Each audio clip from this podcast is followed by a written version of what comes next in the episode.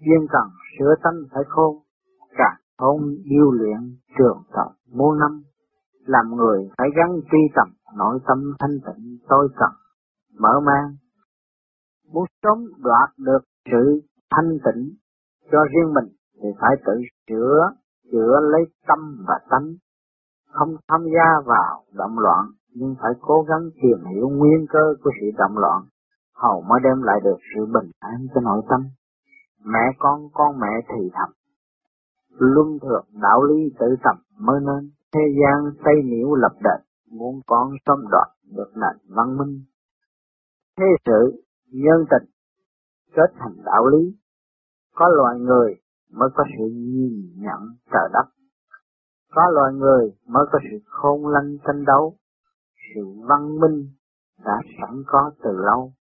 Nó đã kết tập trong thiên tánh của mọi người. Nó đã và đang tiến theo chiều hướng của nó, phải tiến. Nếu không sửa chữa lại thì dân lập chẳng đoạt đoạt quyền các sanh. Giết nhau mọi việc chẳng thành, cơ hà vẫn chịu chiêu manh vẫn còn. Đã nghèo mà không chịu tự xét với phận mình, mà còn theo theo tham vọng thì lại còn phải gánh chịu mọi sự đau khổ liên tục nhiều hơn. Chuyển luân luân chuyển quy hoạch chung vui định luật. Không sợ không phai.